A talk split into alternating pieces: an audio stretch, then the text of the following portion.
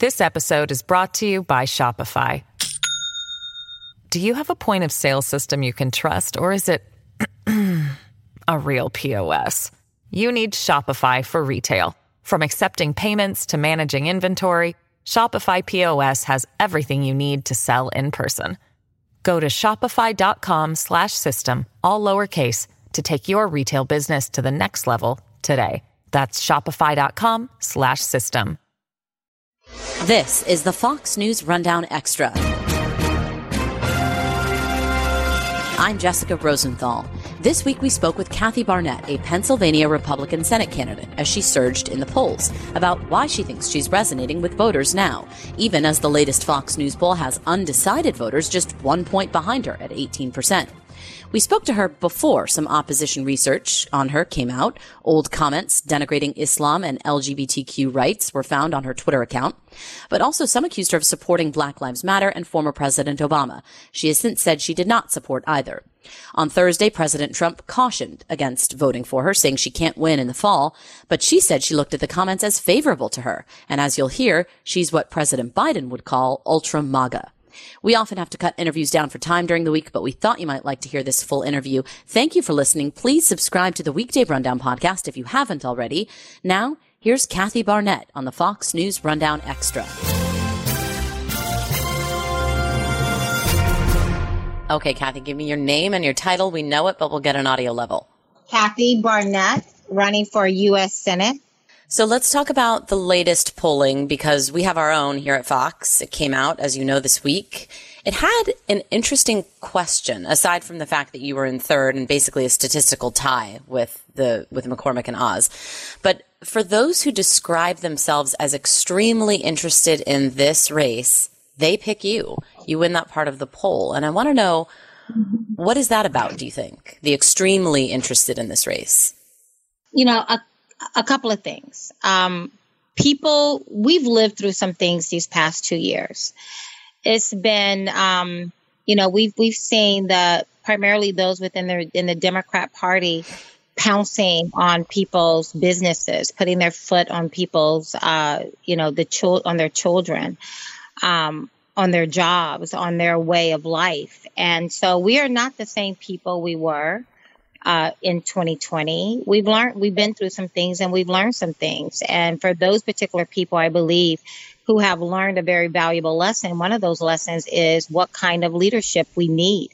Uh, going forward, most people, you know, in my campaign, we are spending over 1,500 miles a week traveling all across the Commonwealth. And so you mentioned accounting to me. I see faces, I see uh, I remember their stories, and most people feel squeezed. Most people feel as though something has gone fundamentally wrong with how our nation is being governed, and they're unnerved by it.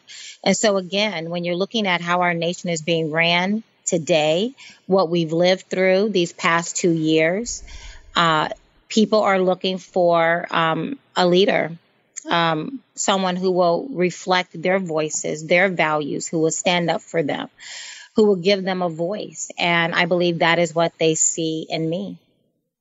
You've spent I don't know how much on TV ads compared to your your top polling rivals. I think they've spent each over like 11 million dollars and you've spent what I was reading was like 140,000. If it if it's not TV ads that's getting into people's heads, then w- what is it? Is it the debates? I mean, how are they hearing about you? How are they learning about you? Well, like I said, we've been spending over 1,500 miles a week. 1,500 miles a week on the road all across the Commonwealth. We started off, we've been running now for 13 months. And so we probably started off doing roughly 900 miles and then moved pretty consistently to about a thousand miles a week um, all throughout the Commonwealth. And now, for the past probably more than two months, we've been doing 1,500 miles, uh, not just going to the Republican committees, but going to uh, people's homes, going to businesses, um, going to, you know, um, wherever the people are, and spending time with them, telling our stories. I tell you, there is nothing like grassroots. And when you talk to most of these high powered um, campaigns, they look at grassroots as just a box to check on their to do list of things to brag about that they've done. And what I've done is recognizing that I can't go toe to toe with television ads. So I'm going to have to take my message directly to the people. And so that has been my focus. Now you have people who are upset because we ran a better campaign given the culture in which we're living in people again they are these are very real feelings that something has gone wrong with our country is going straight to the heart um, of every individual, uh, for, for, for the most part, the majority of Americans here, and specifically Pennsylvanians. And so when they see these plastic ads and people pandering um, to them on, oh, look at me, I'm holding a, a shotgun, but you're holding it wrong or you're mm-hmm. talking about, you know, how you grew up on a Christmas tree farm and yet we know you haven't lived here for 20 years, or we know you actually live in New Jersey, but now you're talking about your Pennsylvania roots. Um, you know, it just, it registers as inauthentic. It registers mm. as plastic.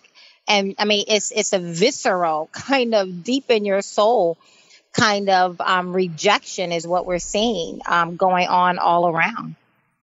This episode is brought to you by Shopify. Do you have a point of sale system you can trust, or is it a real POS? You need Shopify for retail. From accepting payments to managing inventory, Shopify POS has everything you need to sell in person. Go to shopify.com/system all lowercase to take your retail business to the next level today. That's shopify.com/system. Talk to me about your, your top two rivals. We know Dr. Oz has been endorsed by the former president, Donald Trump, and those who don't feel Dr. Oz is conservative enough, we've heard a lot that they've gone with David McCormick, a hedge fund CEO and a, a military veteran. Why do you think we know the conservative argument, right? That that we've we've heard that and we've discussed that uh, about Dr. Oz, but when people then look at other candidates, why do you think some maybe chose you instead of David McCormick. I'm asking you to, I guess, compare yourself to Mr. McCormick. You know, uh, I find all of them to be, you know, really great guys, very, very respectful. I've met their wives, very, uh, very endearing, very smart women. Um, and the two men have obviously been a a success if you measure success by, you know, how much money they, you know, they have. And so they've lived very successful lives by that um, metric. And yet, I'm not looking for my next best friend. And I don't think most mm-hmm. Pennsylvanians are looking for their next best friend. Uh, I can't stress it enough uh, when you have your children's schools being shut down or people being forced to take a jab, uh, whether you want to or not, or else get fired when you see concerned parents uh, at schools now being labeled domestic terrorists. There is something so wrong about all of that. And it goes straight to the core of who we are as Americans. And so then those same voters are coming to the table looking at these two men spending, you know, I, I think well over $60 million combined on television ads. Uh, they can't get out of the mid, um, out of the low 20s in any of the polls. Um, and uh, just very reckless with their spending. So, one, they're thinking to themselves, if you're so reckless with, with your own spending, what are you going to, with your own money, what are you going to do when you get your hands on my money in Washington, D.C.? Are you suddenly going to become a fiscal conservative? I don't think so. So that's one thing. I've heard hmm. people actually talk about that. You spent so much money. Um, you're just beating up on each other. The negatives are very high. Um, and and and people are concerned about the spending, about the inflation. People talk about it. So that's one aspect of it. But then you're looking at, you know, two men who have spent their um, lives um, uh, Oz, for example, uh, you know, he has in his entire public career, he has given a platform to some very uh, left-leaning um, ideologies or narratives, and most people can't think of a time or have not seen a time when he used that platform to push um, uh, America First uh, ideologies or um, uh, th- or policies, and so mm. that resonates with people. Money is not good nor bad, but how you've acquired that money is up for scrutiny. And so when you look at McCormick, um, you know, he has very strong ties to China. I know he talks a lot about being tough on China, but China is primarily one of the reasons why he's so rich. Is he really going to bite the hand that feeds him? Can you be in bed with China financially and not also in bed with China ideologically? We know enough about China to know that no one gets access to their market without um, Mm-hmm. Uh, you know, selling themselves out to the one China way. People understand that. And then, I mean, it's amazing how many people are very familiar with the World Economic Forum. Um, and the globalists, the ESG, the environmental social uh, governance, um, kind of like social credits in China. If you're good enough, woke enough, compliant enough, you know, they will give you social credits, uh, whether in, in business and financing and things such as that. And so people are paying attention. Um, I don't know if people would have paid. Yeah, I, I'm. I feel pretty confident that my candidacy would never have been noticed uh, if it wasn't for what we've lived through since 2020. Hmm. Um, and because of what we've lived through, um, and how it has truly shaken us at our core, of who we are. When you have Biden now talking about creating a department of disinformation, that is very unnerving. And you don't see many in the media pushing back on that, spotlighting that, highlighting that of how dangerous that is, especially when, again, during these past several years, we've seen people be uh, marginalized, canceled, fired, deplatformed uh, because you know, we uh, because people weren't willing to, um, you know, subscribe to the sanction narrative. So again, I don't think influencers within our party, not all, but some of the influencers in our party have really paid attention to how the people are feeling and um, responding to what we've lived through these two years. That leads me actually to my next question. Um, this race, as other GOP, GOP primaries, um, they seem pretty much overwhelmed by former President Trump, who he's endorsed, who he hasn't endorsed. Will his pick win? What does it say about his power? But you uh, hit on something that Politico captured, and I'm I'm interested in this. They they write. If Barnette is surging, it would show that parts of the MAGA movement have outpaced Trump himself. And then they quote you. You said MAGA does not belong to President Trump. Our values never shifted to Trump's values. It was President Trump who shifted and aligned with ours. Tell me, tell me more about that. You know, um, most of us equate MAGA to America first, right? That that other word that President Trump coined. I mean, the man is a master at coining things, and he coined the word MAGA, and he coined the phrase America first, but America has been America first since 1776. that is what has made our country so great is by putting our interest first. And that did not start in 2016. That is what has made us uh, well, who I believe to be the greatest nation that has ever existed. It wasn't, it certainly wasn't because we put ourselves last and we, um, as we kind of feel is uh, happening under the Biden administration. Um, but it was because we uh, looked at, you know, how can we be stronger? What can we do um, as a nation? And that didn't start in in um, 2016. That's always been the case. And so, what attracted me to President Trump in 2016 is that uh, he was speaking what I was thinking at the hmm. time. And it wasn't that I aligned to him. It was that he, what he was talking about aligned with what I was talking about. And then we saw his policies, regardless of what you think about the man, uh, his policies, when you compare and contrast to the policies we're living under today, are far superior. So when he talked about securing our border wall, when he talked about um, uh, uh, first safe asylum, when he talked about remain in Mexico, uh, those things uh, or, or what we were talking about. Um, you know, I'm, I'm pretty sure Germany and other European nations in NATO uh, are regretting the fact that they didn't listen to uh, President Trump when he talked to them about not relying on Russia for your energy mm. and how he made our nation energy independent. Do we really think Russia would have invaded Ukraine if Russia did not control more than 10% of the world's energy source? Um, you know, uh, more than 50% of Germany's energy source comes from Russia. Uh, more than 46% of Italy's energy source comes from Russia. Moldova, 100%, and it goes on and on. And so, uh, is would would uh, Putin feels so emboldened uh, if he didn't control such? You know, energy is freedom. Energy is national security. Energy is in everything. Um, and he knows that they need that. Um, so again, it was Trump's policies that aligned with, with, with our values, with what we uh, believed uh, was best for America, and as a and as a result, us. Kathy, um, now that you are rising the polls, I imagine you're sort of thinking, well, what if I do win?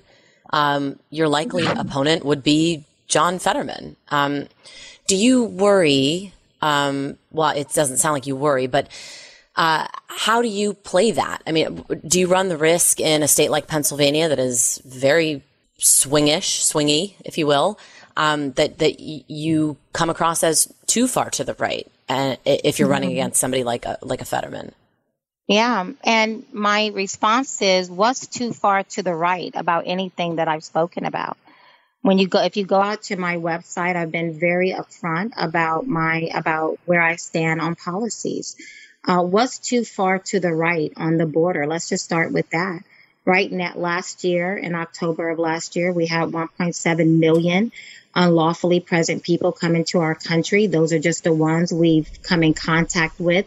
Put an exponent on the ones we don't know about.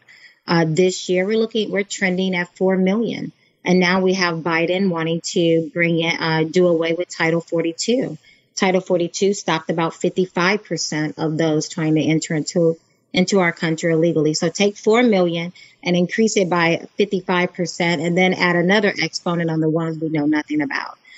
Um, I find that to be extreme. Me wanting and, and would be advocating uh, vigorously for securing our borders, um, putting back in place Remain in Mexico, putting back in place and enforcing uh, first safe asylum so people don't cross over three different countries until they get to America to request asylum. What's extreme about that? What's too far right about that? That makes sense to me and I think hmm. it makes sense to the overwhelming majority of Americans. Energy independence. What is extreme about uh, wanting America to be energy independent? Energy is everything.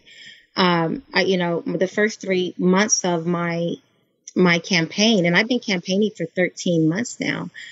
And the first three months or around and about, you know, I spent with farmers, um, agriculture, the number one industry here in Pennsylvania. And at that time, we were listening to talking heads on media saying that the reason why store shelves are empty is because of how well we're all doing. That's not the case, right? And I knew. Um, and so I started working with our farmers uh, to, you know, to be as close to the beginning of the supply chain as possible.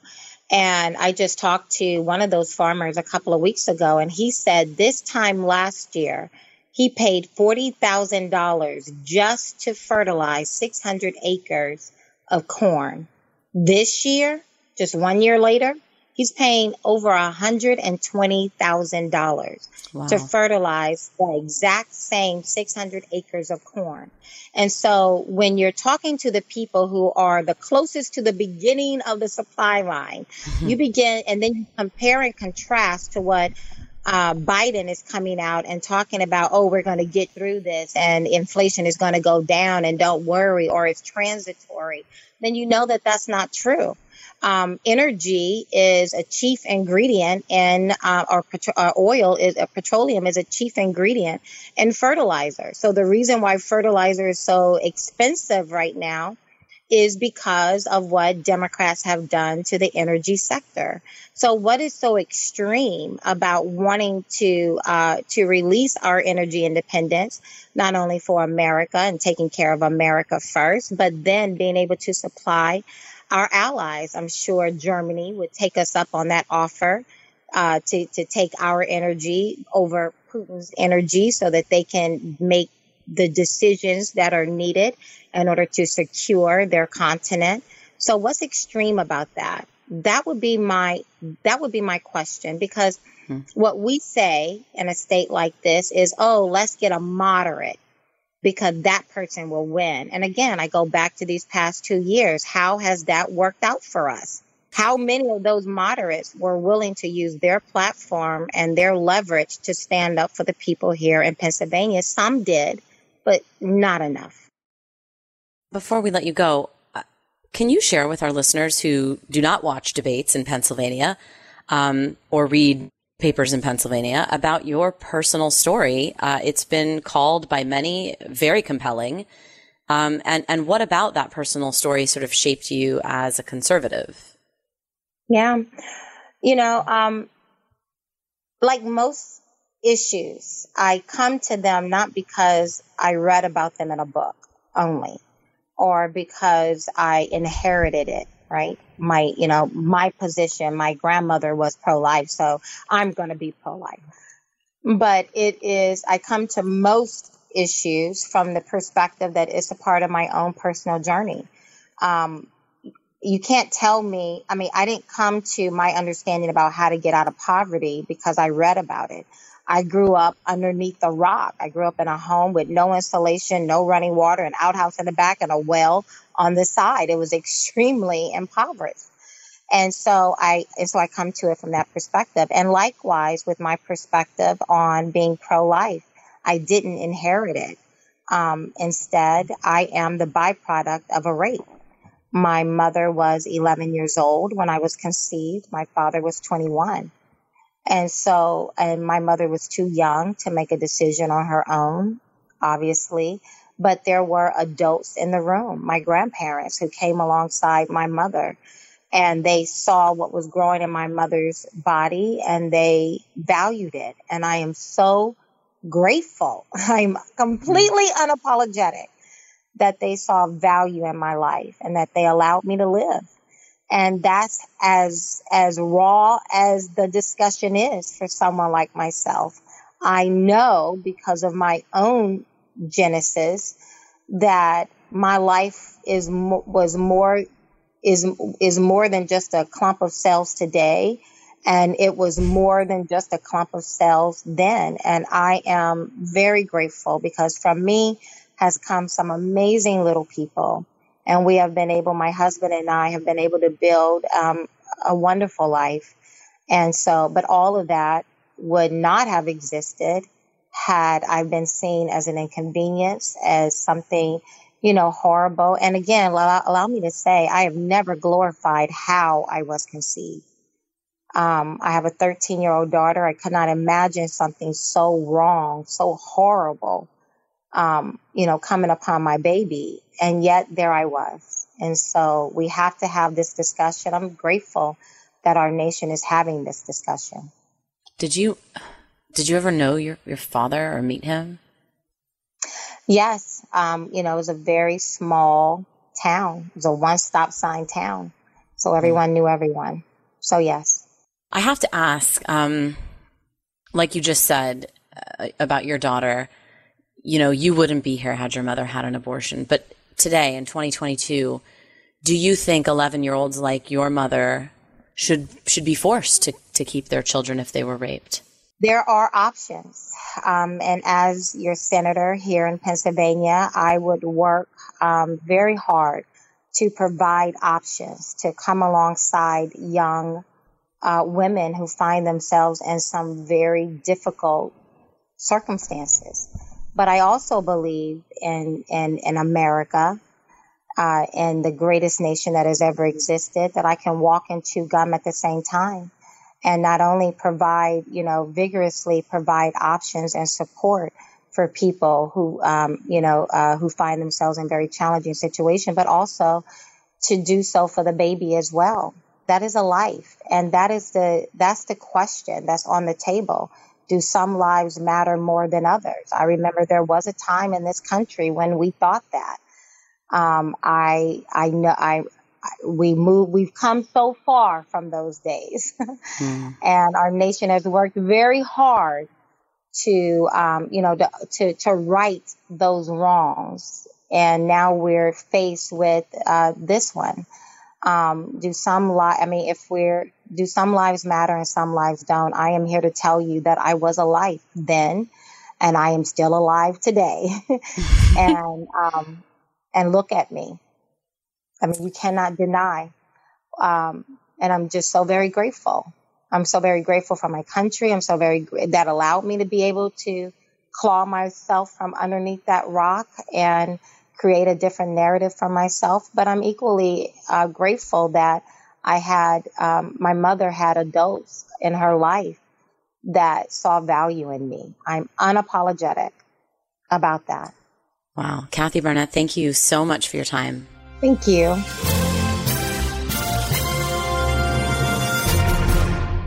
Fox News Radio on demand on the Fox News app. Download the app and just click listen. When you swipe left, you can listen to your favorite Fox News talk shows live. Swipe right for the latest Fox News Radio newscasts on demand. Fox News Radio on the Fox News app. Download it today from the Fox News Podcasts Network. I'm Janice Dean, Fox News senior meteorologist. Be sure to subscribe to the Janice Dean podcast at foxnewspodcast.com or wherever you listen to your podcasts. And don't forget to spread the sunshine.